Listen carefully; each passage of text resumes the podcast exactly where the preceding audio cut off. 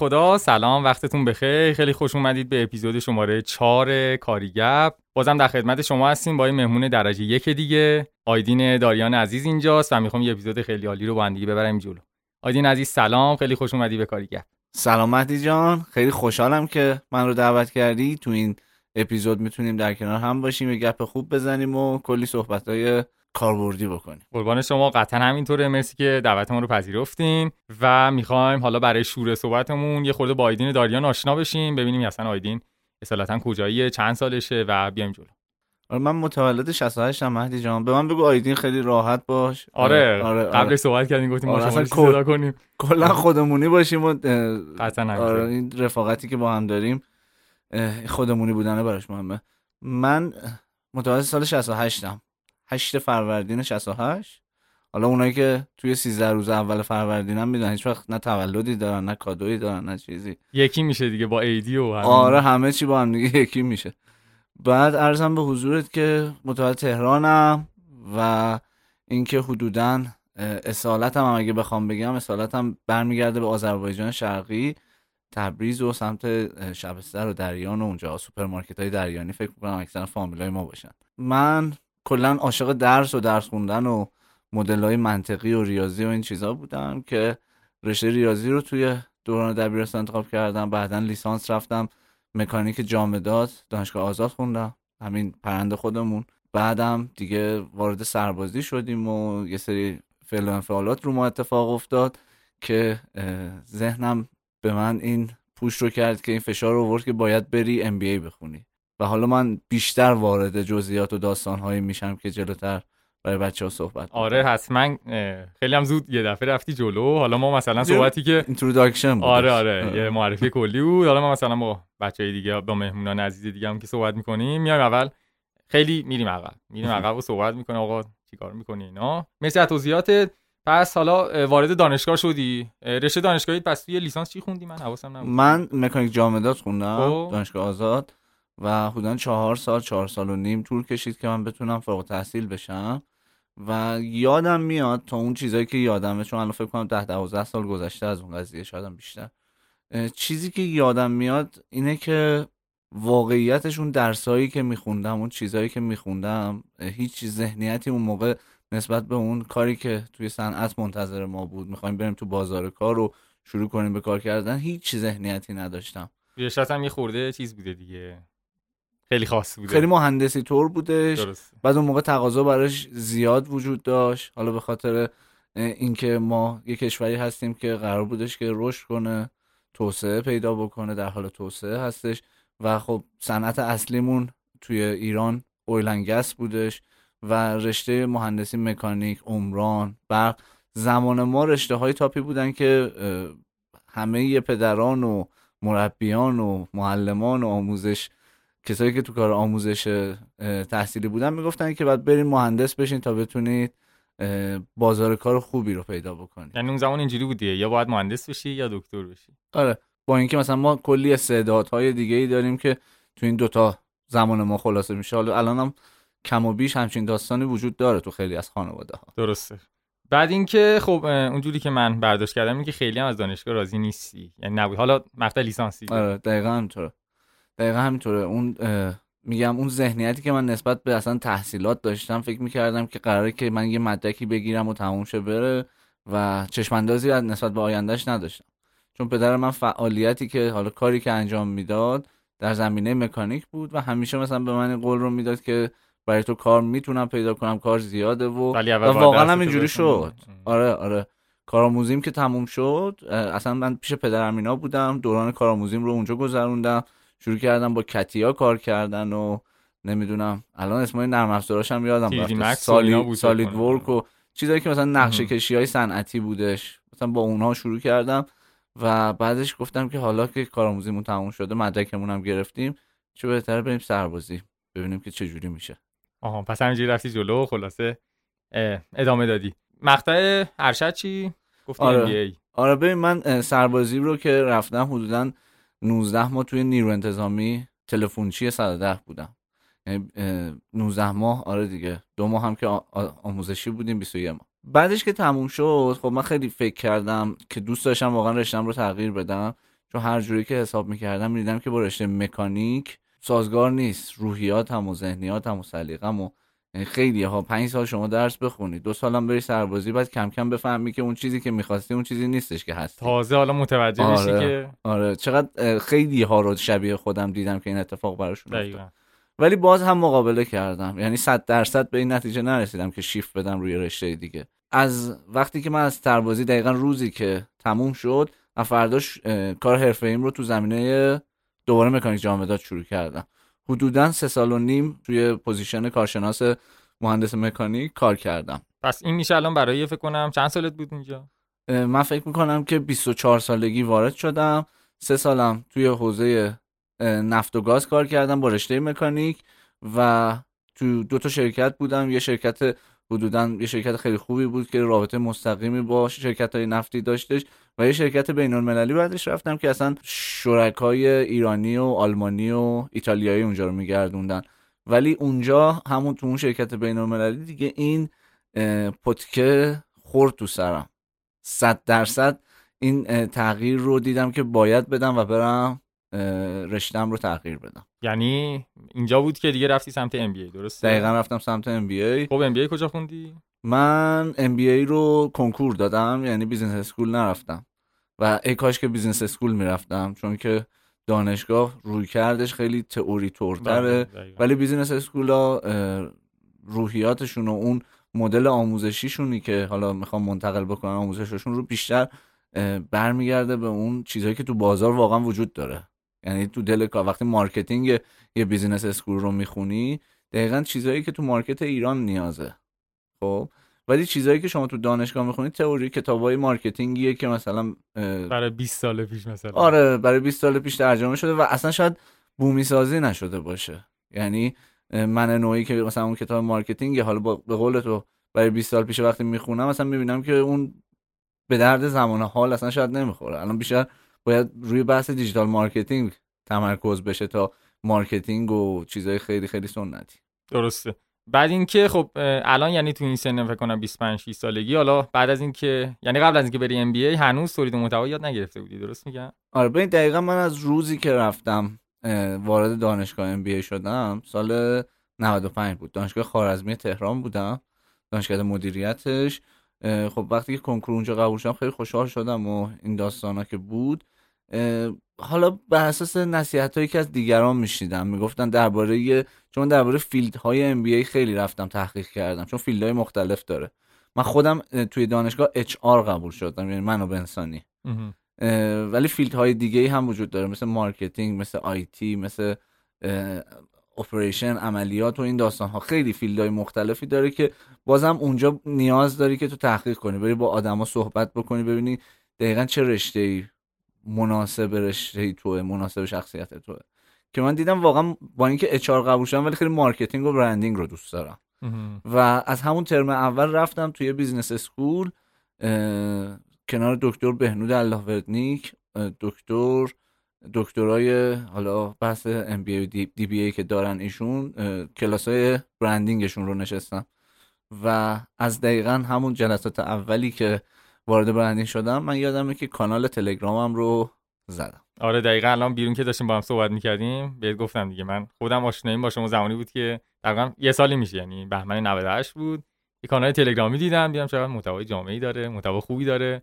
پادکست های خوبی داره و اینکه همونجا من با شما آشنا شدم. آره سال 92 فکر کنم 6 بودش که من کانال تلگرام رو زدم. یا اواخر 95 بود یا اوایل 96 کانال تلگرامم بیشتر من چون دوست داشتم که اون چیزی که یاد می‌گیرم از برندینگ رو بیام توی جایی منتقل بکنم. هیچ ذهنیت تولید محتوایی نداشتم. یعنی اصلا نمی‌دونستم تولید محتوا چیه؟ تا یک سال بعد که وارد یه شرکتی شدم به صورت استخدامی بیشتر با این فضای تولید محتوا آشنا شدم و با کلاس ها و حالا دوره هایی که میگذروندم بیشتر با این قضیه معنوس می‌شدم. ولی کاری رو شروع کردم که الان اسمش تولید محتوا ولی اون موقع هیچ چیزی ازش نمی‌دونستم. فقط دوست داشتم اون که یاد می‌گرفتم رو منتقل کنم به دیگران. درسته. الان ما خیلی جالبم شد. شما مهمون سوم مایی و دقیقا همه سه تا مهمونمون کاری رو می‌کنن که فکر کنم غیر مرتبط با رشته که خونده. البته غیر مرتبط که نمیشه گفت ولی بیشتر رفتن سمت علاقهشون و یه خورده ناراضی بودن دانشگاه.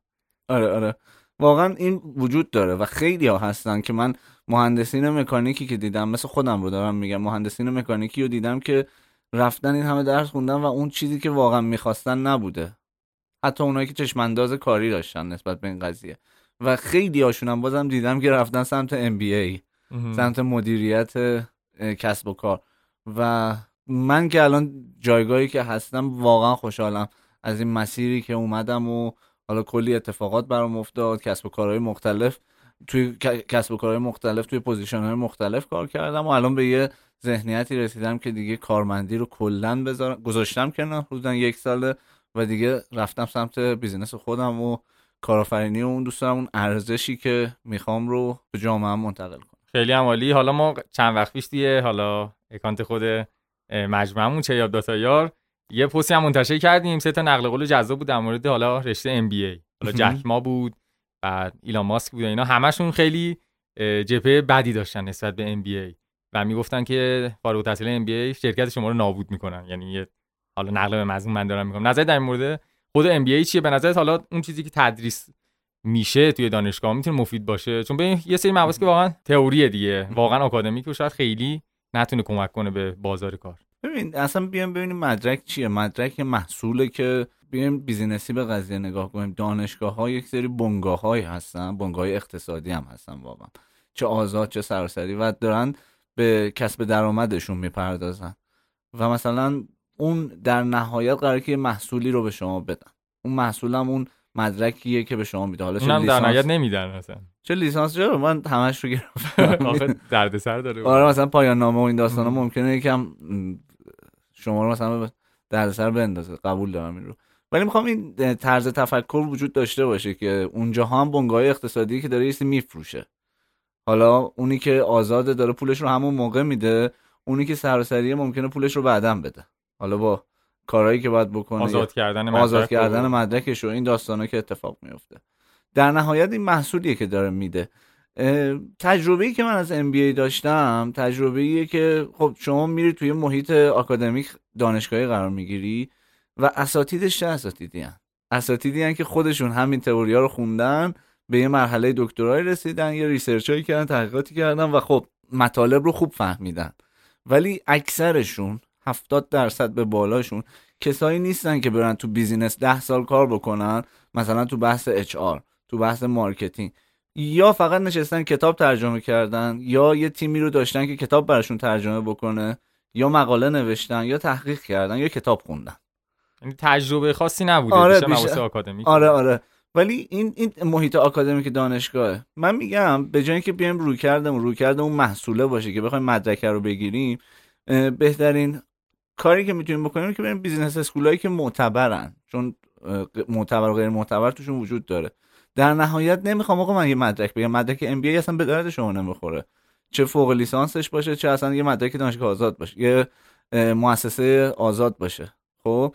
اون مدرک اصلا قرار نیست کاری بکنه. اون ذهنیتی که شما قراره پیدا بکنی توی فرآیند کاری خیلی می‌تونه بیشتر به کمک بکنه و باید و باید این روحیه رو داشته باشی که یا کارآفرین خودت بشی یا کار خودت رو راه بندازی یا اینکه توی position های مدیریتی سازمان های مختلف داری کار می‌کنی برای اینکه بخوای رویکرد مدیریتی قوی تر بشه تقویت پیدا کنه میری یه ام هم می‌خونی که بتونی تجربه های بیشتری تو این زمینه کسب بکنی. درسته. آره. و خب خیلی هم بودن که ام خوندن چون ام یه جورایی بازارکارش انقدر تو ایران خوب بوده تو این چند سال. وقتی که مثلا من یادم مثلا من با لیسانس مکانیک می‌خواستم برم جاهای مختلف رزومه بدم خیلی سخت استخدام میشم تو زمانی که اون پارتیه می اومد و ضمانتتون می‌کرد این آدم خوبه و تو می‌رفتی سر کار. ولی وقتی که من MBA داشتم بدون پارتی وقتی که مثلا رزومه میفرستادم مصاحبه که 100 درصد بود. مصاحبه رو زنگ می‌زدم آقا بیا صحبت بکنیم. وقتی که صحبت می‌کردیم خیلی ذهنیت خوبی داشتن نسبت به این قضیه. یعنی یه چیز یه بازار کار خیلی مناسبی داره به نظر من. حالا برای اینکه این مبحث رو جمع کنیم یه خورده در مورد business school ا برامون صحبت می‌کنی. چندین بار بهش اشاره کردیم آره business school ا مدرسه هایی که میان حالا اساتیدی رو انتخاب می‌کنن که توی صنعت بودن. مثلا شما فرض کنید که یه کارخونه وجود داره داره تولید می‌کنه marketing داره تبلیغات داره بخش مختلف عملیاتی داره و این مثلا یک مدیر منابع انسانی این کارخونه یا مدیر عاملش توی این کارخونه میاد حالا دوست داره مثلا آموزش بده تجربه خودش رو منتقل بکنه. خب این خیلی مناسب تره وقتی که قرار شما تئوری رو فقط مثلا به ذهن یه سری افراد تزریق بکنی در کنارش تجربه آدم های مختلف هم وجود داشته باشه. بعد نمونه داخلی مثلا توی خود ایران چند تا می‌تونی نام ببریم بیام اسم نبریم ازش آره آره آره. چون ممکنه که خوب و بد داشته باشه. من الان خودم درگیرش نیستم که الان کدوم خوبن. ولی یادمه که مثلا ماهان بودش بهار بودش دانشگاه بهشتی بودش دانشگاه تهران بودش. اینا که دوره آزاد می‌ذارن دوره آزاد می‌ذارن. آره زیادم هستن. ولی اینکه بچه‌ها بخوان انتخاب بکنن باید حسابی تحقیق بکنن. کسایی که الان در حال حاضر دارن این دوره ها رو میگذرن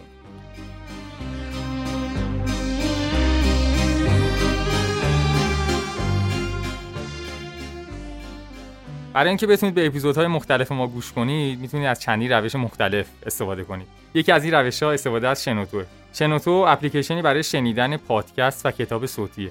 نسخه اندروید شنوتو رو می‌تونید از Google Play و نسخه آی اون رو از App Store دانلود کنید.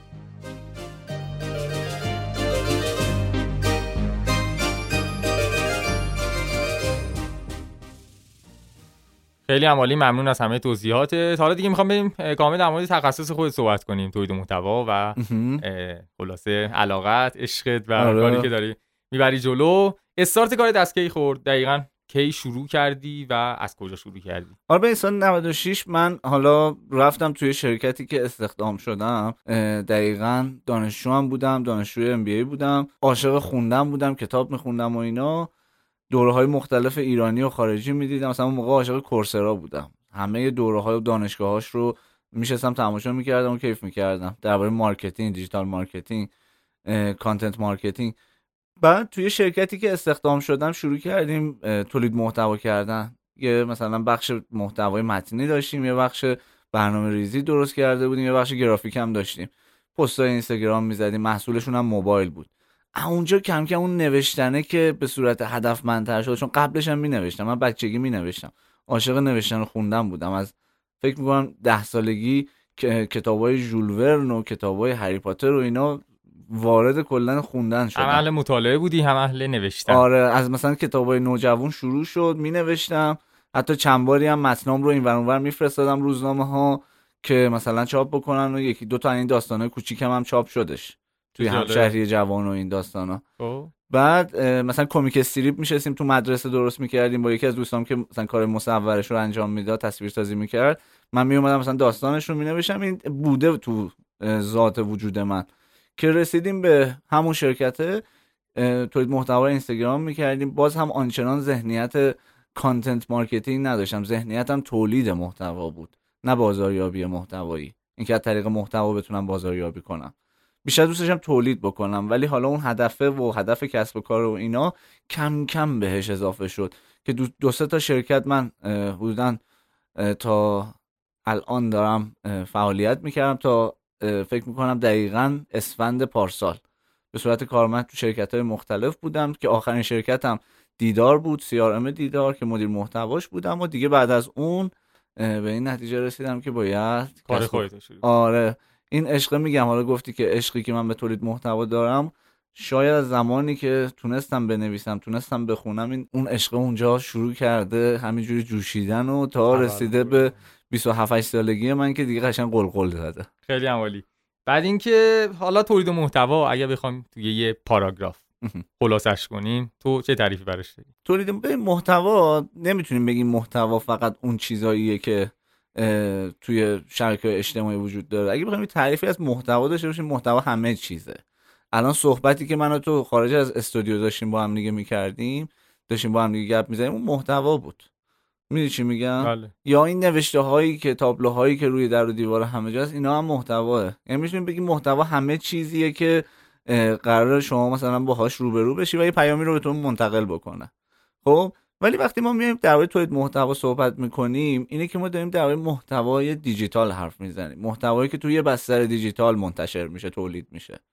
یعنی می‌تونیم به اون متنهایی که برای یک وبلاگ نوشته میشه اون مصاحبه هایی که توی پادکست صورت می‌گیره اون تیزرهایی که توی یوتیوب پخش میشه. همه اینها رو می‌تونیم اسمشون رو بذاریم محتوا. و اون کسی که قرار اینها رو درست بکنه میشه تولید کننده محتوا. کسی که پادکست ضبط می‌کنه منتشر می‌کنه میشه یه تولید کننده محتوا. کسی که پستای اینستاگرام می‌زنه کار گرافیکی می‌کنه کپشن می‌نویسه هشتگ می‌نویسه میشه تولید کننده محتوا. کسی که وبلاگ سایتش رو می‌نویسه خبرنامه ایمیلی میفرسته برای مخاطبینش میشه تولید کننده محتوا. کسی که این محتوا رو خلق می‌کنه رو بهش میگیم تولید کننده محتوا. پس خلق محتوا یکی از اصلی ترین در واقع مواردی هستش که می‌تونیم وقتی کسی اون کار رو انجام میده بهش بگیم که شما تولید کننده محتوا هست بعد خب من از توضیحاتت متوجه شدم که همه نوعی می‌تونه باشه دیگه متنی می‌تونه باشه. تصویری ویدیویی صوتی. دقیقاً الان که ما هم داریم یه دونه صوتی شو آره دیگه الان صوتیشو داریم ما میریم جلو. خودت به کدوم بیشتر علاقه داری؟ من مصرف ببین ناکنین وقتی میگیم محتوا یه بحث تولیده یه بحث مصرفه که اکثرمون دیگه با زمانهایی که دیگه گوشی به دست شدیم و شبکه های اجتماعی مختلف تو گوشیمون می‌تونیم نصب کنیم و عکس می‌تونیم راحت بگیریم راحت می‌تونیم بنویسیم دیگه هممون می‌تونیم یه جوری تولید کننده محتوا باشیم. ولی اینکه تولید کننده باشیم یا مصرف کننده باشیم من خودم محتوای پادکست پادکست های خیلی خوب رو میپسندم که مصرفشون بکنم و محتوای متنی رو خیلی دوست دارم که تولیدش بکنم. خیلی عمالی الان حالا تولید محتوا گفتیم چی هست. آره. حالا تولید محتوا چی نیست هم می‌تونیم بگیم. توضیح بدی. آره بریم تولید محتوا بگیم محتوایی که پیامی نداشته باشه برای مخاطب به نظر من اون تولید محتوا نیست. محتوای محتوا که بخواد یک پیامی رو به مخاطبش منتقل بکنه. پس ما سه تا چیز رو داریم در نظر می‌گیریم. یک محتوایی وجود داره که قرار یک پیامی رو به یک انسان منتقل بکنه. وقتی که این در راستای اهداف بیزینسی ما وجود داشته باشه ما به این کاری که انجام میدیم میگیم این چهار تا گزینه رو اگه تو دلش وجود داشته باشه ما میگیم تولید محتوا حالا اگه پیام وجود نداشته باشه مخاطب براش وجود نداشته باشه و در اهداف بیزینسی و کسب و کار ما وجود نداشته باشه ما نمی‌تونیم این رو جزء بازاریابی محتوایی یا تولید محتوا قلم دادش کنیم. این حجمه ای که الان مثلا توی اینستاگرام و اینا هستش برای اینکه همه تقریبا میشه که هجوم آوردن مثلا تولید محتوا. پس الان نتیجه که می‌تونیم بگیریم اینه که اون محتوا باید پیام داشته باشه یعنی اینکه شما حالا هر چیزی رو استوری کنی پست کنی اینا نمی‌تونه تولید محتوا آره مثلا بذار اینجوری نگاه کنیم. مثلا قبل از اینکه حالا این داستان کرونا به وجود بیاد و این همه مثلا پیجا بیان توی فروش اینستاگرام و آموزش اینستاگرام و این چیزا تمرکز کنن. قبلترش چیکار می‌کنن یه پیج شخصی داشتن که میومد مثلا چهار تا عکس از خودشون میذاشت چهار تا عکس از سفرهایی که کرده بود. اینها تولید محتوا می‌کردن ولی چون پیامشون هم که مشخص بود آقا من دارم سفر رفتم می‌خوام عکسم رو بهتون نشون بدم. مخاطبش هم که دوستا و آشناهاشون بودن. ولی در در سوی اهداف بیزینسیشون نبود. یعنی قرار نبود با نوشتن دغدغه هاش با نوشتن مثلا با گذاشتن یه عکس از خودش بخواد ازش پول در بیاره کسب درآمد بکنه. پس اونها می‌تونیم اسمشون رو بذاریم تولید محتوا ولی اون تولید محتوایی نیستش که بخواد باهاش پول در بیاره.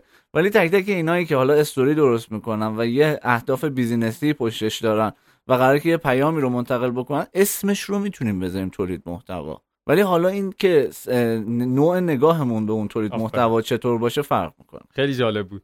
و در مورد اهمیت تولید محتوا پس حالا بیایم صحبت کنیم با هم دیگه. اینکه آره. چی باعث میشه که همه دارن میان سمت تولید محتوا قطعا یه چیزی درونش هست. یه خود در مورد این برامون صحبت آره ببین حدودا فکر می‌کنم که الان سال 99 ایم مثلا من از سال 96 دارم جدی کار می‌کنم. دیگه آخر 99 حدودا 5 سال و نیم 6 سال داره میشه که تو این زمینه من دارم فعالیت می‌کنم تو بحث digital marketing و content marketing.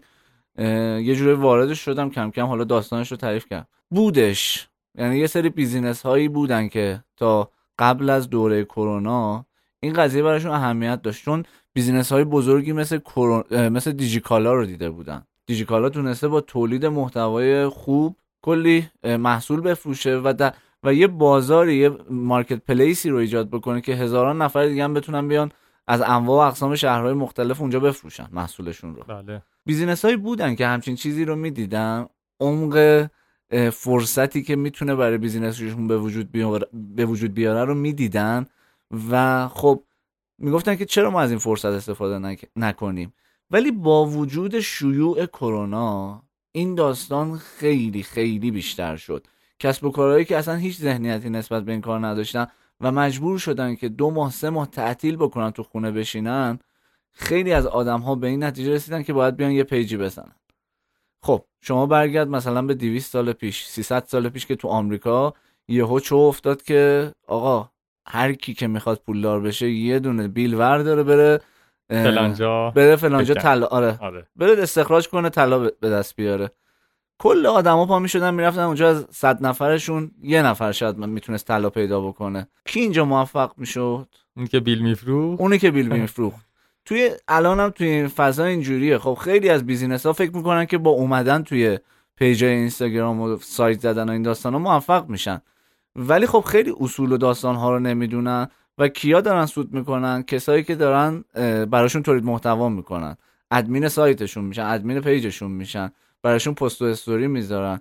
آخه با اندک دانشی هم که دارن. به نظر من اون بیل فروشا هستن که می‌تونن تو زمان حال موفق تر بشن. تا جایی که واقعا این به عنوان یک دانش بتونه منتقل بشه. به عنوان یک دانشی که روز به روز داره update میشه و آدما بیشتر بیان یاد بگیرن که با این داستان و اصول ارتباط بگیرن که بتونن آقا تو مخاطبی که داری میاری تو page اینستاگرام تو میاری تو وبسایتت میاری تو پادکستت از این مخاطبین چه قراره که چه بهره business ی ببری؟ توی اهداف کسب و کارت که باید قرار سودآور باشه چه سودی برای تو ایجاد میشه؟ سوال خیلی مهمیه آره. خیلی خیلی وقتا مثلا حواسمون نیست یعنی به این جریان. آره آره دقیقا اینطور هستش که ممکنه این مشکله به وجود بیاد که این سوده دقیقا چی هستش؟ چه فایده می‌تونه برای شما داشته باشه؟ حالا سوالای دیگه رو بپرس. کم کم این رو باز می‌کنیم تو آره آره. حتما. آره. قرار شد که مقدمه چینی کنیم. بریم جلو. پس حالا همینجا من این سوالی که برام پیش اومد اینه که هر کسب و کاری الزاما به تولید محتوا نیاز نداره. من درست میگم یا اشتباه دقیقا میگم؟ حرفت درسته. دقیقا حرفت درسته. برگردیم رجوع کنیم به دیجیکالا. دیجیکالا اومد چیکار کرد؟ اومد یک بازاری حالا من کاری ندارم داستانش چی بود. مثلا عکاس بودن دوتا داداش بودن که دوربین عکاسی نتونستن بخرن اطلاعات مفید.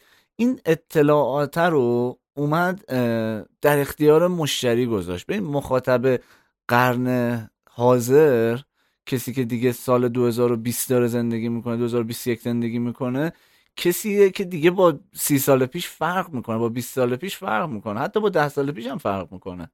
شما می‌رفتی تو سوپرمارکت سه تا انتخاب داشتی یا ریکا رو بخری یا جام رو بخری یا اوه رو بخری. یه این مایع های ظرفشویی رو می‌تونستی بخری. و اطلاعی نداشتی که این نسبت به اینها چه فرقی می‌کنه.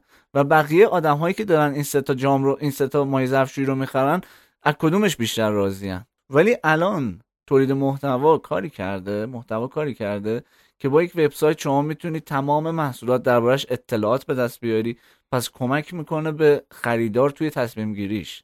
می‌تونی مقایسه محصول ببینی می‌تونی امتیاز آدم ها رو ببینی می‌تونی کامنت هایی که بزنی همه اینا محتواست و تصمیم گیری رو برای ما راحت تر کرده. اگر ما بتونیم مخاطب رو تصمیم گیریش رو با محتوا راحت تر بکنیم خب این سوداوری برای اون کسب و کارم بیشتر میشه. جمع‌بندی این بخشمون رو اگه بخوام یه جمع‌بندی کلی داشته باشیم در واقع تولید محتوا باید باعث بشه که اهداف business ی شما پوشش داده بشه. یه به شرطی که.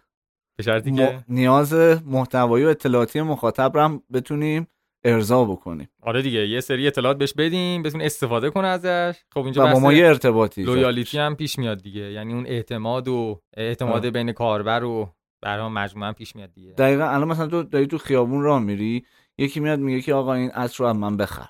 شما نمی‌تونی به طرف اعتماد بکنی. حالا این آدم هر روز تو کوچه شما رأس یه ساعتی میاد و یه دونم مثلا بلنگو داره که آقا من عطرهای جدید آوردم. کم کم این اتفاق این ارتباطه به وجود میاد. شما کم کم مثلا یه بار ازش سوال می‌کنی جوابتو میده باهاش دوست میشی کم کم کم کم این ارتباطی که ایجاد بشه و کمکی که می‌کنه این محتوا است. باعث میشه که شما اون محصولی که می‌خوای یا اون خدمتی که می‌خوای راحتتر به مخاطبت بفروشی. بعد اینکه خب الان وضعیت شغلی بچه ها که خیلی خوبه به نظرم. بچه های بستگی. داره. بستگی داره که چجوری از این فرصت بتونن استفاده بکنن. ببین ناکن چه اون حرفه‌ایاش چه اون کسایی که اول راه هم و دارن از این قضیه هم کسب درآمد می‌کنن. بازار یه جوری میشه که خیلی نوسان به وجود میاد. مثلا چون بیزینس آدم ها نمی‌دونن باید به کی اعتماد کنن به ممکنه به هر کس و ناکسی اعتماد بشه. و این اتفاقا وجود داره که ممکنه مثلا تجربه بد به دست بیارن اون کسب و کارا. یه سری کسب و کارهایی که خیلی خوبن ممکنه که مشتری های خوبی رو بتونن پرورش بدن کاراشون رو انجام بدن محتواشون رو. چون ما بهشون میگیم آژانس های تولید محتوا دیگه. آژانس های تولید محتوا کسایی که می‌تونن محتوای شرکت ها بهشون اوتسورس کنه برون سپاری کنه که براشون محتوا رو انجام بدن. و این تجربه بده به نظر من به مرور زمانی که می‌تونه درست بشه. داشتیم قبلش صحبت می‌کنیم درباره برنامه نویسی برنامه نویسا هم داستانشون همین بود. یه انواع و اقسام برنامه نویسا می اومدن سایت می‌زدن اپ می‌زدن و خب خیلی تجربه های خوبی داشتن خیلی تجربه های بدی داشتن. بله. مثلا با مالک های کسب و کار وقتی صحبت بکنی و این داستان هم وجود داره دیگه. تا چند سال آینده تو تولید محتوا هم زیاد اینها رو می‌بینیم. و اینکه این رو می‌خواستم بزنم اون کسی که می‌تونه خوب پول در بیاره که خوب ارزش بتونه به مخاطبینش مشتریش بده یا مخاطبش بده. اون ارزش مثلا اگه قرار به تو پکیج تولید محتوای اینستاگرام بده واقعا باید پکیج خوبی بده. واقعا باید حساب شده بده. نه اینکه برای 10 تا کسب و کار اون شکلی دیگه یشتی درست کرده همونو بده بهش. چیزی که هیچ تفاوتی هیچ تمایزی تو دلش وجود نداره. پس رونده ولی رو به رشده یعنی روند رو به رشد. خیلی خوبیه. خیلی هم می‌تونن وارد بشن. و جالبیش اینه که چون کارهای تولید محتوا اکثرا به صورت دورکاریه. به صورت فریلنسریه و تو می‌تونی زندگی تو بکنی سفر تو بری مهمونی تو بری با دوستات باشی کافت تو بری گردش تو بکنی. کنارش کارم در کنارش هم برنامه‌ریزی کنی برای کار کردنت. دستت بازه. حتما نباید هشت صبح بری پنج بعد از ظهر برگردی. که خب خیلی از سازمان های خوبم ممکنه که همچین نیروهایی بخوان که با قوانین درونی سازمانشون مطابقت داشته باشه.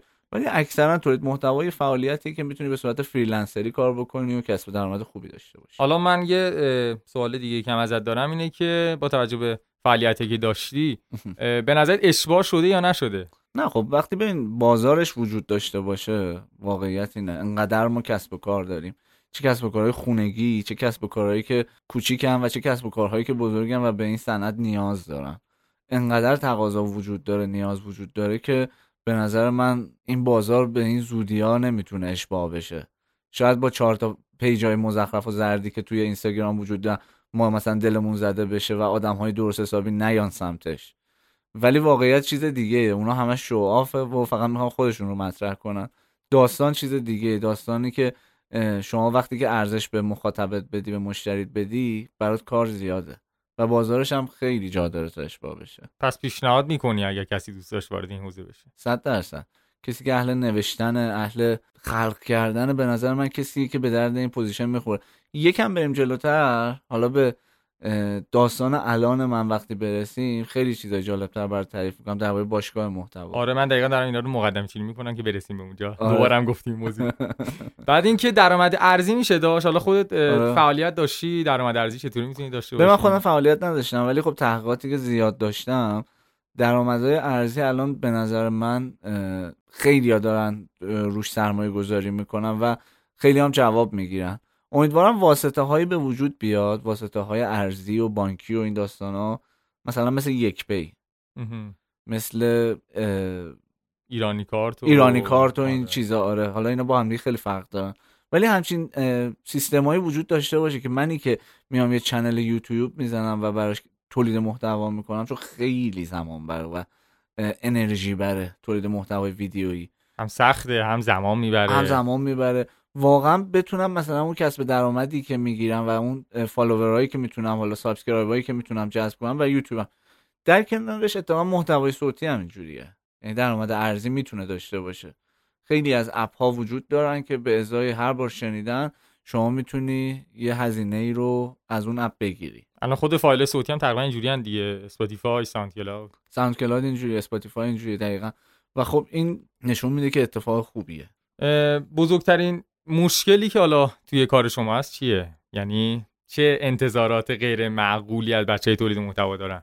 آره ببین مثلا من مشتریایی که خودم دارم باشون کار می‌کنم مثلا کارفرمایی که هستن یه ذره عجیب غریب میشه قضیه. اینکه آقا مثلا ما میایم یه تیم محتوا رو outsource می‌کنیم و ما خودمون داریم به صورت freelancer ی یه تیم رو manage می‌کنیم. یه تیم تولید محتوا. مثلا یه page اینستاگرام از یه کشور دیگه اومده ایرانی هستن گفتن که شما کار ما رو انجام بدین. این ذهنیت کارمندی که اونا دارن نسبت به چند تا فریلنسری که دارن یه کاری رو انجام میدن یکم آزار دهنده است. یعنی انگار مثلا اون دستوراتی که میدن اون مدل تفکری که خودشون دارن و خب تو اون سیستم این اوکیه. ولی خارج از اون سیستم اینه که آقا ما اوتپوتمون چیز دیگه ایه اوتپوتمون قرار نیستش که مثلا دیگه برای شما چای بریزیم. قرار نیستش به میز شما رو دستمال بکشیم. ما قرار که اون کاری که شما ما خواستین رو انجام بدیم به شما به عنوان یه خروجی تحویل بدیم. ولی اینکه دیگه با نگاه کارمندی به این قضیه نگاه می‌کنن یکم آزاردهنده است. به نظر من دلیل اصلیش اینه که اهمیتی درک نشده.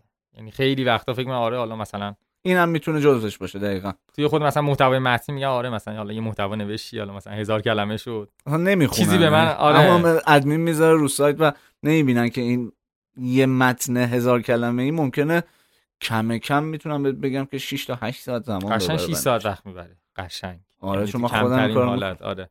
بعد هم می‌بینی هم چیز با ارزشیه حقیقتا. کسی که کار کنه خودش می‌دونه. ولی همچنان به نظر من این جریان وجود داره که قدر بچه های در واقع تولید کننده محتوا رو نمی‌دونن. مخصوصا حالا تولید محتوای متنی. چرا؟ چون که ملموس نیست. یعنی مشخص یه خود بازه طولانیه برای اینکه حالا به جواب برسه اون بیزینس. بازم یه خود اذیت می‌کنن بچه محتوا رو. آره این اتفاقا هم میفته حالا بچههایی که چه درون سازمان باشن کارهایی که ازشون می‌خوان حالا قراره که کارهای محتوا رو انجام بدن. بعضا پیش اومده که میان کارهای دیگه ازشون می‌خوان کارهای تبلیغاتی می‌خوان بکنن کارهای digital marketing ی بکنن.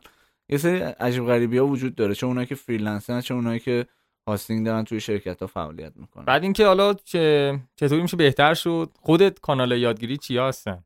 خیلی کانال یادگیری خیلی زیاده تولید زیاده،. آره. ولی خب حالا گلچیناش اگه بخوای اولیش که به نظر. من گوگل بعدیش یوتیوبه این دوتا اصلی ترین کانال هن چون خیلی مطالب توشون زیاده حالا search, search engine گوگل که شما هرچی search بکنی سعیش رو کرده که آره. بهترین مطالب رو در اختیار قرار بده ولی خب خوندن چرترین چیزها هم ممکنه که خیلی دید خوبی نسبت به آم- یادگیری یه چیز بهمون بده خود HubSpot HubSpot به نظر من یکی از منابع خیلی خوب تو بحث content marketing و social media marketing و SEO و خیلی حوزه های مختلف رو گرفته که CRM فروش هم دیگه.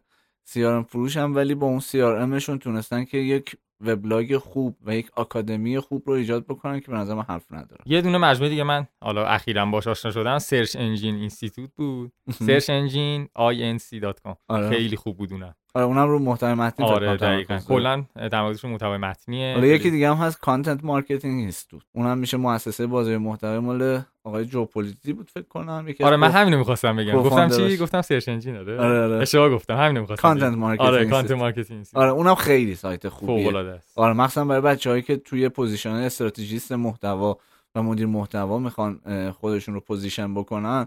سایتیه که مصاحبه های خوب ایبوک های خوب اطلاعات خوب و به روزی رو منتقل می‌کنه. خب قبل از اینکه حالا بریم سراغ بخش مربوط به باشگاه محتوا و اینجور مسائل پادکست مسیر محتوا کاری که خودت کردی یه سوال دیگه که من ازت دارم اینه که اه، کجا بود سوالم؟ گمش کردم. آها واقعا از تولید محتوا میشه درآمد کسب کرد. حالا مثلا یه سوالی بچه‌ها توی اینستاگرام خودمون پرسیده بودن کارگر دات پادکست نوشتن آقا اصلا از محتوا نمیشه درآمد خوبی داشت. این دقیقا همین جمله نوشته بود. نظر تو در مورد این جمله و آره کلا ببین، جریان درآمد که تو خیابون هم واسه جای پارک رو بتونی برای آدم ها نگهداری بهشون جا پارک بدی در قبالش به تو مثلا ممکنه در مم. 20 تومن پول بدم همین اتفاقی که دو دقیقه پیش افتاد. تولید محتوا هم همینه. یعنی شما وقتی که ارزشی رو به مخاطبینتون بدین 100 درصد پولش هم می‌تونید در بیارین و تولید محتوا یه حوزه ایه حالا من بیشتر تو بازاریابی محتوایی تمرکز دارم. تولید محتوا میشه یک بخشی از اون. حالا بیشتر می‌تونم براتون رو بشکافم. تولید محتوا حوزه ایه که اگه شما خوب بهش واقف بشین خوب بتونید کارش رو بکنید خوب خودتون رو پیدا بکنید ببینید متن نویسین ببینید کار گرافیکی می‌تونید انجام بدین شبکه اجتماعی می‌تونید پست بزنید ریپورتاج نویسی می‌تونید داشته باشین کار سئو می‌تونید انجام بدید.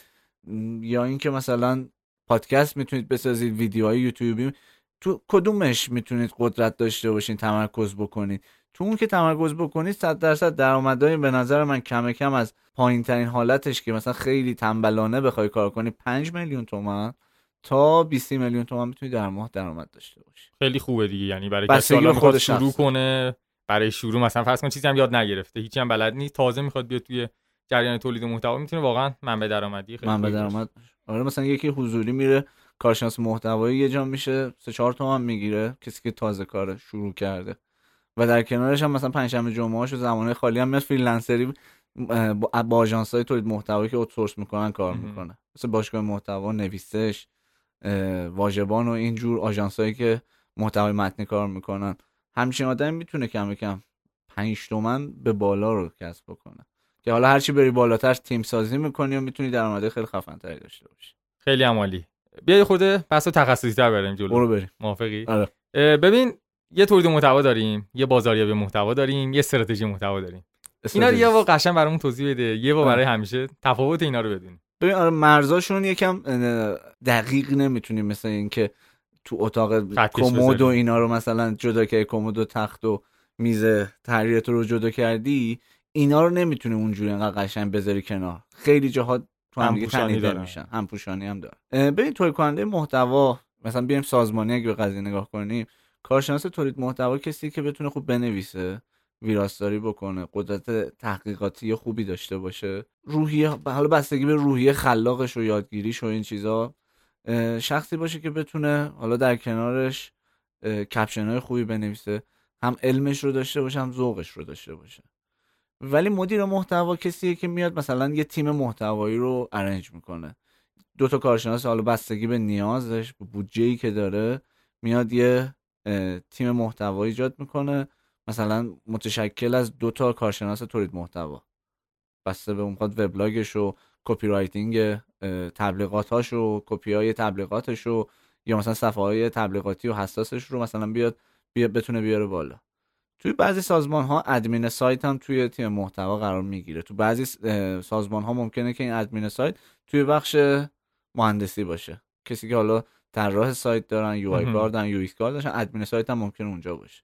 که اینجوری دو تا بخش کلا جدا میشه. و گرافیست می‌تونه توی بخش تولید محتوا باشه که حالا بحث گرافیکی رو پیش ببره تصویرسازی و ویدیو سازی رو. یعنی مدیریتی نمیشه با مدیر محتوا. احسن اینو این کسی که این رو میگردونه میشه مدیر محتوا. کارشناس تولید محتوا با زیر مجموعه همین مدیر محتوا همین نویسنده هایی که در اولش در اولش صحبت کردیم. اما خب. تولید کننده محتوا.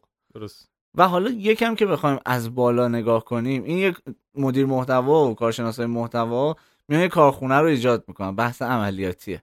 حالا اینکه این بحث عملیاتی بخواد چشمانداز داشته باشه چقدر بودجه سالانه نیاز داره چه کارهایی باید انجام بده رو چه چیزهایی باید بیشتر تمرکز بکنه. تو چه شبکه اجتماعی وجود داشته باشه تو سایتش چه کارهایی بکنه و اهداف محتوایش دقیقا به چه شکل باشه اون کسیه که می‌تونیم بگیم استراتژیست محتواست. بعد الان بازاریابی محتوا کجا بازاریابی محتوا میشه همون کارشناس محتوا. تقریبا یکی هم. ممکنه کارهای مختلف بیشتری بکنه. مثلا پاشه بره با فلانی مصاحبه ضبط کنه یه پادکست بسازه بتونه تو شبکه های اجتماعی مختلف بازاریابی بکنه.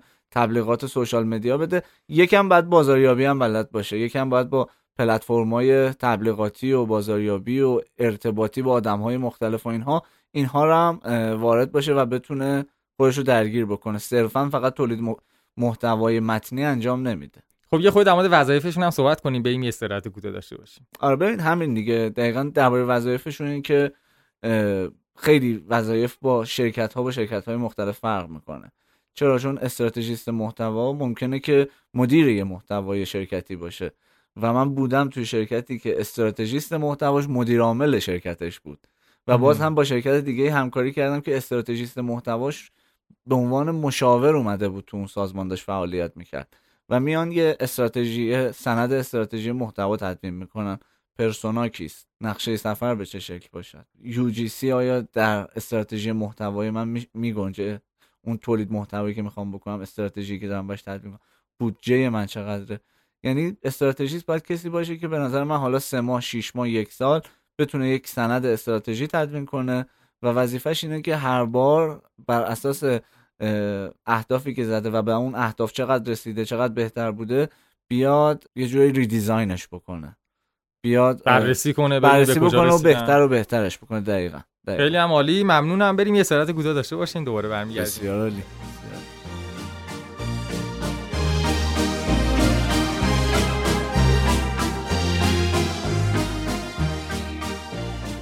توی تمام شبکه های اجتماعی مختلف منتظر شما هستیم. توی اینستاگرام به نشانی کاریگپ دات پادکست و توی توییتر به نشانی کاریگپ پادکست می‌تونید ما رو دنبال کنید با ما در ارتباط باشید و نظرات و پیشنهادات خودتون رو با ما در میون بذارید.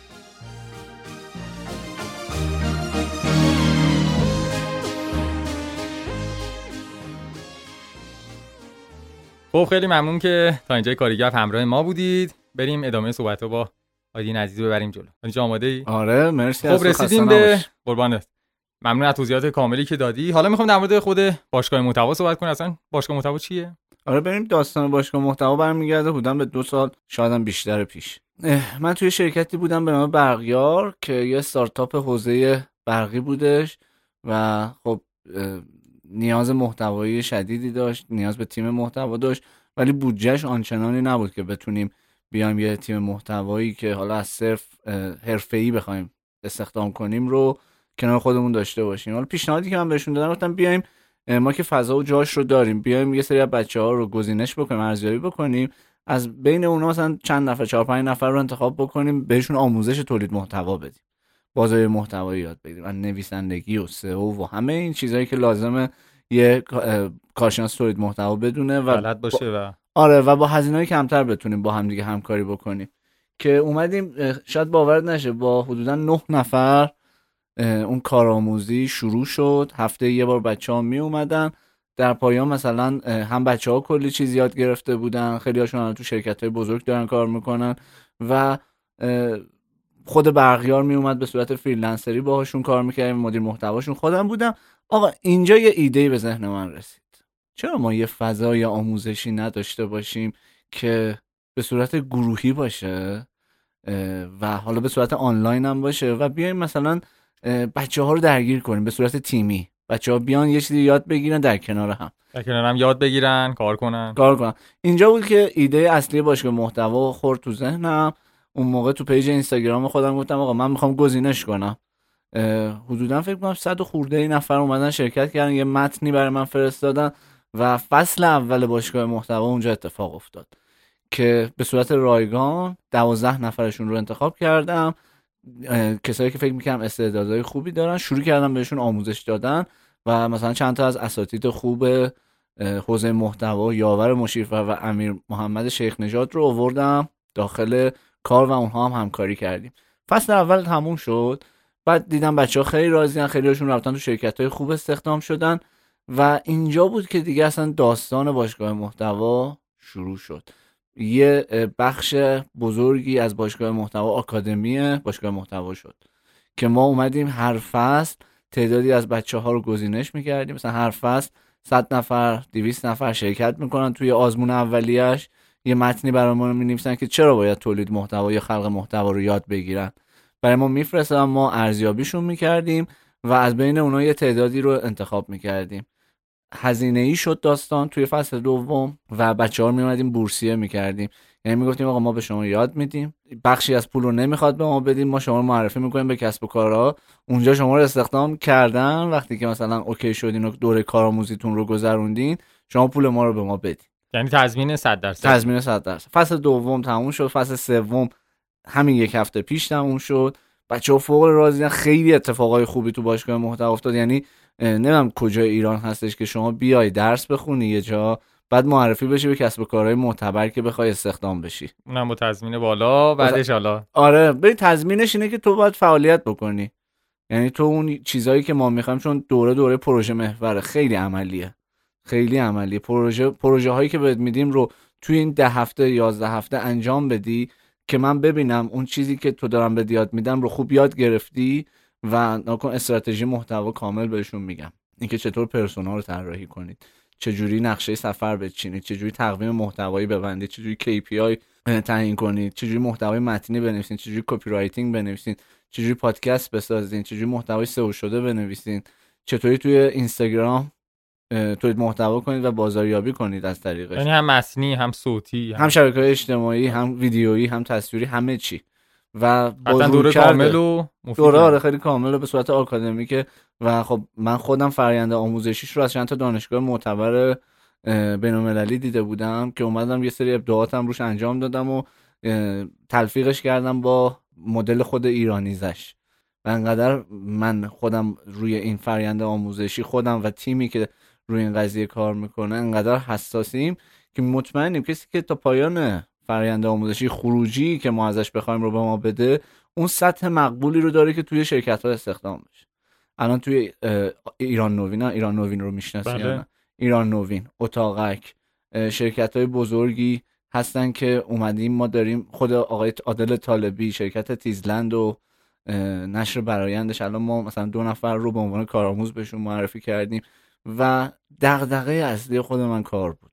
وقتی که این بحث کارآموزی ایجاد شد ببین کسب و کارها نیاز دارن که بدونم اون نیرویی که میاد اونجا نیروی پرتی نیست. در حد یه استوری و پست ساخته باشه برای خودش یا برای مثلا شوهر خالش الان پاشه بیاد تو business کار کنه. متخصص کارشو بلده. کار آره می‌خواد دغدغش اینه اون شخصی که میشینه اونجا باش مصاحبه می‌کنه بدونه اصلا محتوا چیه. بدون بازاریابی محتوایی چیه. و الان من این گپه رو تونستم پیدا بکنم به همراهی خیلی از آدم های دیگه خیلی از حرفه ها رضا واعظی یاور مشیرفر بچه هایی که تو زمینه کاری خودشون متخصصن محمد حسین صفا کرم بچه هایی که واقعا می اومدن دل میذاشتن تو کار و بچه ها رو راهنمایی می‌کنن یه چیزی هولوش مثلا حامی غفاری اسمشون شو شاید خیلی هاشون رو یادم نباشه. ولی دوازده سیزده نفر توی فصلهای مختلف آدمهایی بودن که متخصص بودن اومدن توی زمینه کاری خودشون دانششون رو منتقل کردن. فکر کنم بهترین کاری هم که تا الان از نظر خودت کردی این باشگاه محتوا بود. آره واقعا. تو زندگیم زندگی کاری مگه بخوایم نگاه کنیم بهترین کار باشگاه محتوا بود که سه سال تجربه کاری و زندگیم رو تونستم به این مرحله برسونمش. برنامه برای آینده باشگاه محتوا چیه؟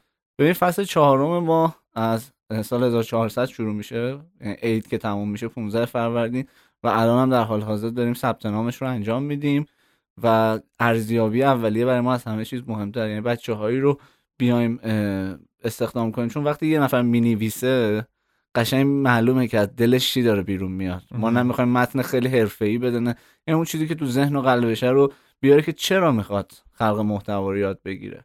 بعدش ما اون رو قشنگ می‌فهمیم که تو درون اون فرد چی میگذره و می‌تونیم از بچه هایی که می‌دونیم واقعا ذوقش رو دارن شوقش رو دارن و حتی استعدادش رو دارن بیایم سرمایه گذاری کنیم روشون کار کنیم که بتونن توی کسب کارهای خوب فرایند تولید محتوا و بازاریابی محتوایی رو پیش ببرن. هدفت هم ارزشمنده دیگه. بیرونم با هم داشتیم صحبت می‌کردیم. دقیقا اون دغدغه کاری آره و اینکه کمک کنی به جوونا و هم چند روز پیش بود یکی از دوستان می‌گفت مگه میشه؟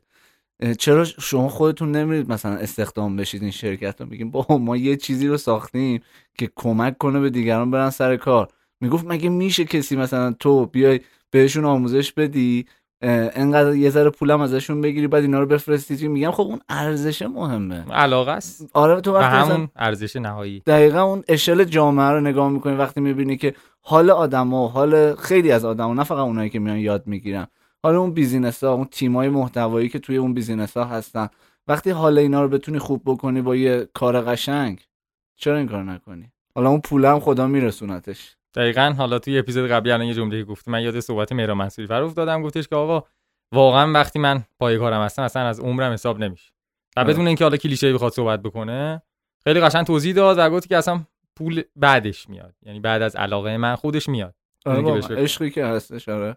این عشقه هستش که باعث میشه مثلا تو می‌دونی آقا باید 15 روز عید تو خونه بشینی بیای بشین آقا مثلا به جای اینکه بیکار بشینی به جای اینکه بشینی تلویزیون نگاه کنی فقط گیم بازی کنی و اینا بیا مثلا روزی 3 4 ساعت وقت بذار روزی یه دونه اپیزود پادکست ضبط کن. عید امسال بود دیگه سال 99 که کرونا دیگه خیلی بیش از اندازه شد و کلا خودمون رو قرنطینه کردیم. اومدم مثلا پادکست مسیر محتوا. آره در مورد می‌خواستم صحبت کنم دیگه خودت رفتی واقعا آره واقعا یه چیزی بود که وقتی الان به گذشته نگاه می‌کنم اینم واقعا توش عشق بوده. عشق به یه کار شوق به یه کار انگیزه ای که به یه کار داری واقعا اصلا نمی‌فهمی چه جوری زمان میگذره.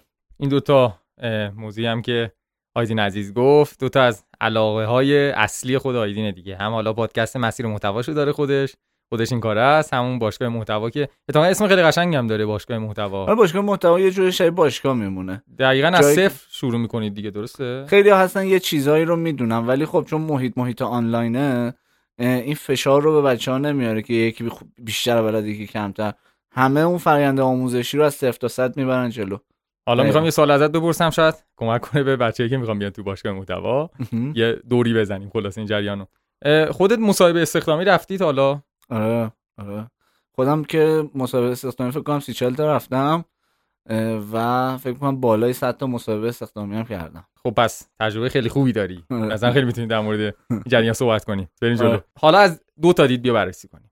از اول از دید کاربر یعنی کسی که می‌خواد اپلای کنه به نظر تو چه نکاتی رو باید رعایت کنه؟ توی تخصص تولید محتوا یعنی فرض کن من الان تولید کننده محتوا هستم می‌خوام برم اینجا استخدام بشم. باید چیا رو رعایت کنم برای آفرین چقدر سوال خوبی پرسیدی. خیلی سوال خوبیه. ببین ناکن اینکه شما بری تو جاب اینجا همه تیکار رو بزنی و ده تا مثلا مسابقه خودت درست کرده باشی بری اونجا و هیچ کدوم ندونی که برای چی این رو انتخاب کردی کلا تباه این قضیه. این فرایند مدل نگاه کردن به این کار کلا تباهه.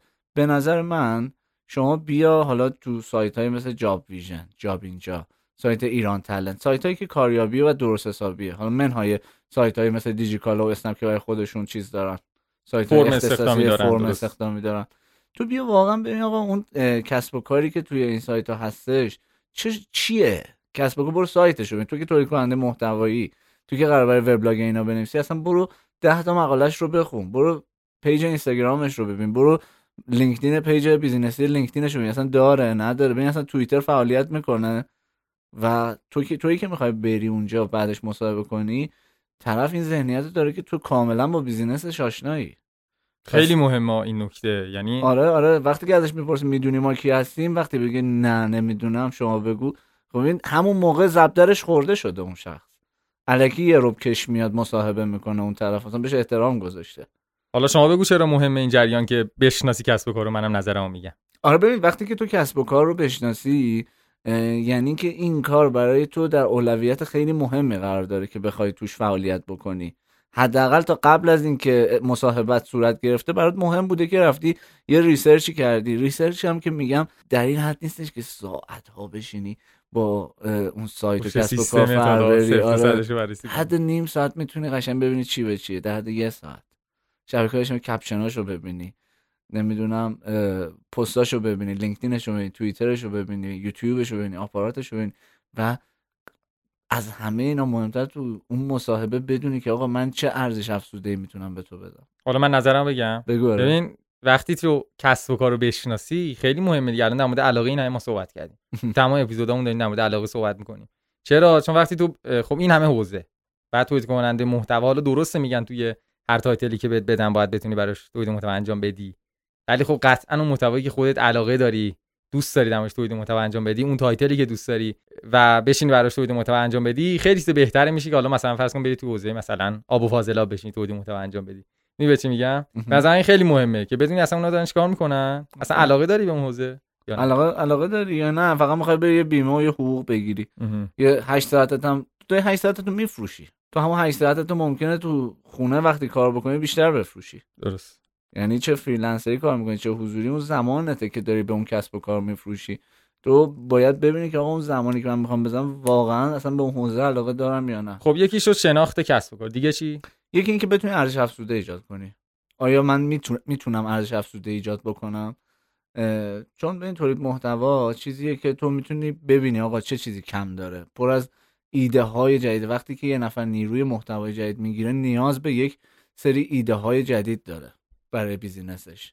آیا تو شخصی هستی به قول تو علاقه ای که وجود داره اون شوقه باعث میشه ایده های جدیدتری بهشون بدی؟ چهار تاشو بنویس. تو مصاحبت بگو که آقا من می‌تونم این ارزش های جدید رو به کسب و کارت بدم. ولی وارد دیتیلش نشو.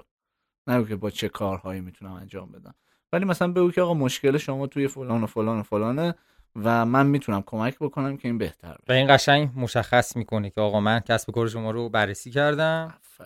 و می‌دونم چی می‌خوای و خب یه احساس اطمینان و اعتمادی هم به چیز میده دیگه به کارفرما میده دیگه. بله. دیگه چی؟ دیگه چی مهمه؟ ببین روحیه یادگیرنده داشته باشی.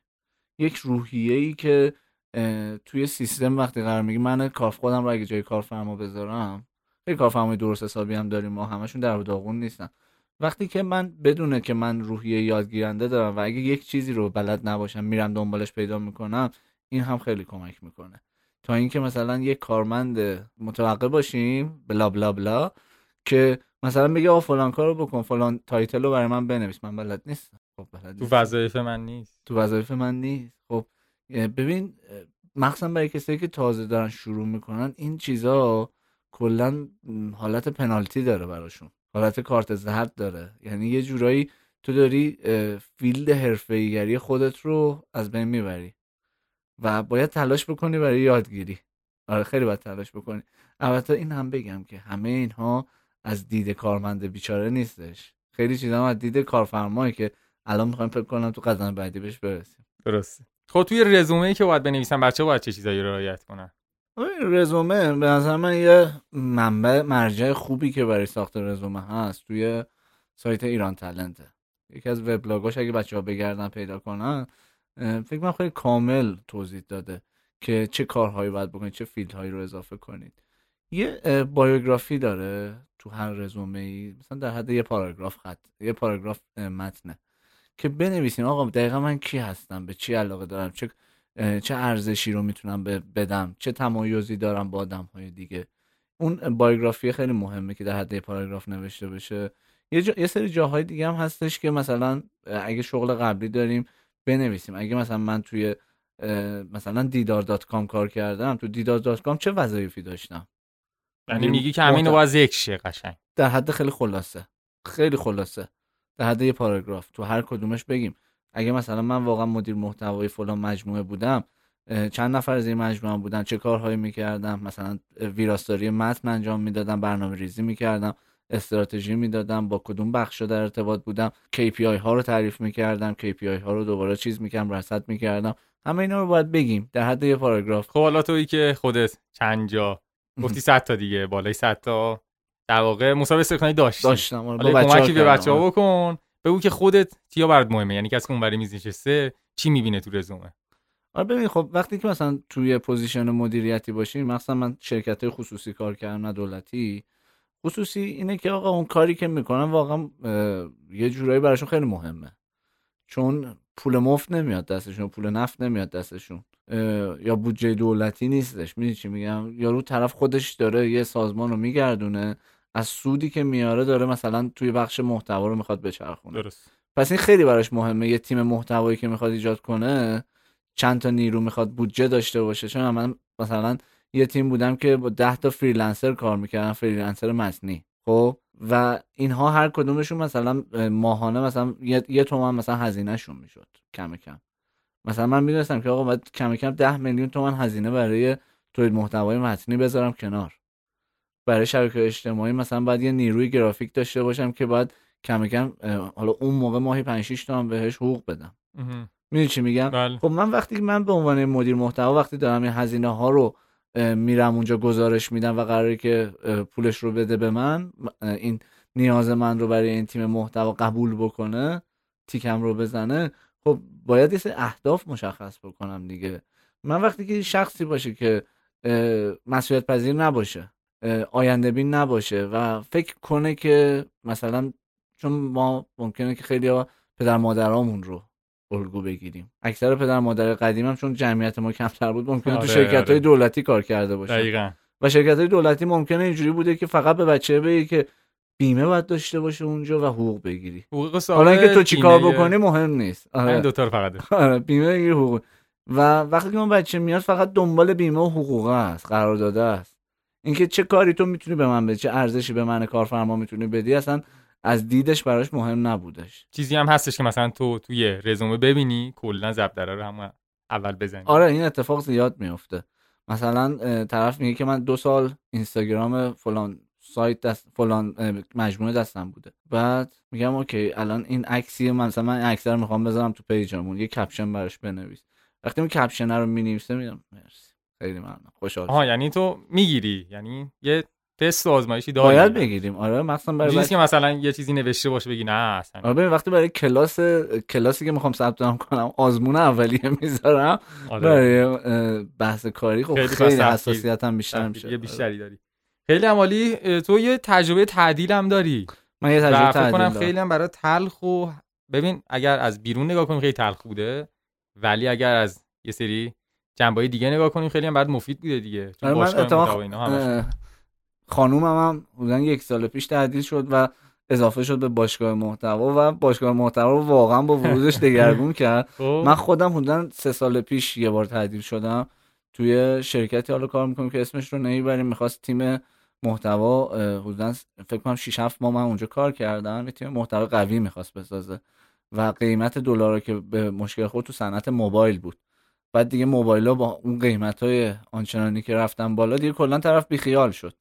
و یادم که اون موقع تعدیل شدم داشتم به قضیه ازدواج جدی فکر می‌کردم و خیلی فشارهای شدیدی برام به وجود می آورد اما یه روحیه ای که از مدیران قبلی مثلا از 7 سال پیش یه مدیر خوبی که ما داشتیم به من آموزش داده بود که آقا تو هیچ وقت ترس اینو نداشته باش که کار پیدا نکنی. کیف تو از اینجا بلند کردی مطمئن باش که می‌تونی بری یه جا دیگه راحت کار پیدا بکنی. اونقدر تلاش کن که به این مرحله برسی. درست و واقعا هم این یه روحیه است یه اعتماد به نفسی عزت نفسیه که آدما می‌تونن به خودشون به همچین دیدگاهی برسن که هیچ نگرانی نداره. تو یه روز کیف تو اینجا ممکنه برداری ولی برای تویی که مهارت داری متخصص هستی حتما جاهای دیگه هم کار وجود داره. حالا یه جمله هم هست که مثلا ما خانواده ایم. اصلا این جمله از بیخوبون کلا برای شرکت ها کلا آره. هم شرکت ها هم مثلا استارتاپ حالا چیزی برای ارائه ندارن تو شروع برای اینکه یه جذبه اعتمادی داشته باشن. آقا ما مثل یکم داستان استارتاپ تو ایران خیلی لوس شده. میدی آره. چرا اینو میگم ببین؟ خب خانواده که آقا شما همیشه پدرت پدرته. خب جدا که نمیشه ازش. آره، شاید جدا بشی ولی اون رابطتون جدا نمیشه. ولی خب توی مجموعه که اصلا چنین چیزی نیست. آقا درسته حالا الان رفیقی مثلا خیلی دم شما گرم داری کار می‌کنی اینا. ولی به هر حال یه زمانی احتمال داره جدا بشیم. حالا یا با در واقع خواسته قلبی یا خیلی همینجوری دیگه مثلا دعوا و دلخوری چیزی. بشه بخاطر اسم خانواده گذاشتن درست می‌زنن تیم.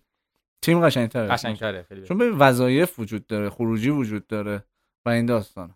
بعد اینکه حالا دیگه بخوام کم کم بحثمون رو جمع کنیم یه توضیح بده در مورد اینکه رودمپ تولید محتوا شدن چطوریه. حالا فرض کن اصلا باشگاه محتوایی هم نیست. خیلی خب. سوال قشنگیه که این من قشنگ این رودمپ رو توی باشگاه محتوا حتی این تو این دو سال خیلی دیدم و سعی کردم پخته تر من ببخشید میپرم میونه حرفت. منظورم اینه که حالا رودمپ شاید بچه‌ها ندونن.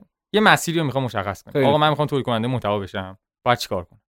آره آره در خدمت تو هست حالا مثلا من همین رو تو باشگاه محتوا دیدم. بچه ها خودشون می‌تونن که از این مثلا این ببینن این رودمپ اصلا به کارشون میاد. خب من می‌خوام تولید کننده محتوا بشم باید با حتما یه دوره آموزشی شروع بکنم. حالا نه باشگاه جاهای دیگه. جایی که معتبر باشه. حداقل سرش به تنش بیارزه خروجی داشته باشه یه چیزی یاد گرفته باشه. دوره تولید محتوا اینه که حتما نویسندگی محتوایی و تجاری رو خوب یاد بگیری اونجا. خب؟ و یه دوره ای که بتونی این رو بگذرونی بعدش به صورت کارآموزی توی یه سری مجموعه کار کنی. این بحث کارآموزی هم خودش خیلی داستانه. یه سری شرکت ها سوء استفاده می‌کنن از این قضیه. سعی کنن جایی باشه که یا کسی توصیه کرده بهشون که برید اونجا یعنی شناخته شده باشه یعنی که خودشون اونقدر اعتماد دارن به اون مجموعه. خود این سوء استفاده صحبت می‌کنیم. آره ببین خیلی هستن. میان دو ماه سه ماه چهار ماه پنج ماه شش ماه حتی یک سال یارو کارآموز نگه میداره فقط هم ازش کار می‌کشه. اصلا طول دوره باید سه ماه باشه به صورت اصولی. ماکسیموم. ماکسیموم. دو ماه هستن. مثلا خود باشگاه محتوا میگه آقا من دوره آموزشی رو دیدم فهمیدم که تو مرد عملی دو ماه میفرستم کارآموزی.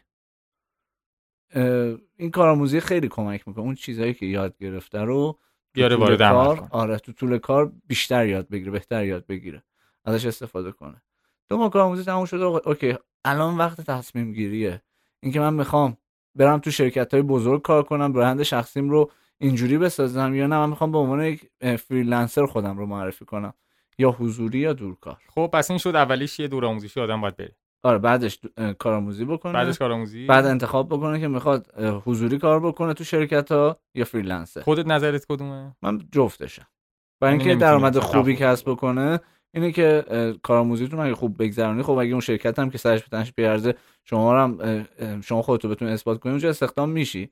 در کنارش از زمانهای خالی استفاده کن که بتونی freelancer ی هم کار بکنی. توی این مسیر چی کتاب خوندن و اینا رو چقدر 100 درصد. ببین هیچ وقت یادگیریت رو نباید بین ببری چه با وبینار چه با دوره همی چه با دوره با چیزهای مختلف. باید تو این آموزش و یادگیریت رو کتاب و هر چیزی که هست پادکست page ای خوب سایت های خوب همیشه این یادگیری رو حفظ کنید. چون content marketing یه چیزی که در روز در ماه در سال ممکنه خیلی چیزاش تغییر بکنه.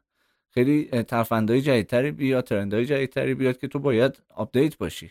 دقیقا چیزی که در حال رشد همیشه تغییرات خودشم داره دیگه. مثلا دیجیتال که خیلی بیشتر. آره. و اینکه حالا سوال آخرم که می‌خوام دیگه بپرسیم و متاسفانه باید با هم دیگه خداحافظی کنیم اینه که خودت نظر در مورد خودت چیه؟ آیا موفق هستی یا نه؟ موفق و ناموفق اینه که من خیلی از اهدافم رو تونستم تیک بزنم به عنوان دستاوردهای خیلی خوبی هم داشتم. حالا اسم به که مثلا بگیم موفق و ناموفق خودم خودم موفق می‌دونم ولی اینکه اگر دوباره برگردم به ده سال گذشته و این داستان هایی که تو طول اپیزود با هم دیگه دربارشون صحبت کردیم دوباره همین مسیر رو انتخاب می‌کنم. مسیر دوست داشتی؟ علاقه داشتی؟ اومدی جلو. آره. یه جمله خیلی قشنگ حالا داره من اینجا نوشتم روش بخونم. از دکتر فرهنگ اولاکویه میگه که آقا کسی که شاد نباشه حتی اگر به همه چیزم برسه شاید برنده باشه ولی خوشبخت نیست. اون خیلی- ویدیوشو دیده بودم. آره خیلی ویدیو جذاب و قشنگی تولید بود. کننده محتوای نامبر وانیه یعنی واقعا. معلومه که چهل کارش سال درسته. تجربه داشته. واقعا سخنرانیاش حرف نداره بشر. خیلی ممنونم ازت. اگر جمله پایانی چیزی هستش که می‌خوای با ما در میون بذاری در خدمت تو هست مرسی ازت. ممنونم مهدی که این زمان رو گذاشتی این همه تلاش می‌کنی. می‌دونم که تو مسیر خوبی قرار می‌گیری. کلی اتفاقای خوب برای شما و شنوندهای شما میفته و دستت درد نکنه. خیلی خوشحال شدم. ممنونم که دعوت ما رو پذیرفتی. بازم یه تشکر ویژه از آترین عادلان عزیز. ما همیشه اینجا بهش زحمت بیدیم بازم دست در نکنه. خیلی ممنونم که تا اینجای کاریگپ همراه ما بودید. کاریگپ دات پادکست رو فراموش نکنید. آیدین داریان هم که دیگه معروفه دیگه. دیگه اکانت اینستا اینا رو خودتون می‌تونید پیدا کنید. ممنونم از همراهیتون. امیدوارم که همیشه موفق باشید. آیدین عزیز تشکر. من ممنونم از تو از آترین عزیزم ممنونم که خیلی بچه های پایه‌ای هستیم. واقعا تونستیم دو ساعت خوب رو در کنار شما من تجربه کنم امیدوارم گفتگو مفیدی هم بوده باشه. ممنون از همگی. وقتتون بخیر و خدا نگهدار.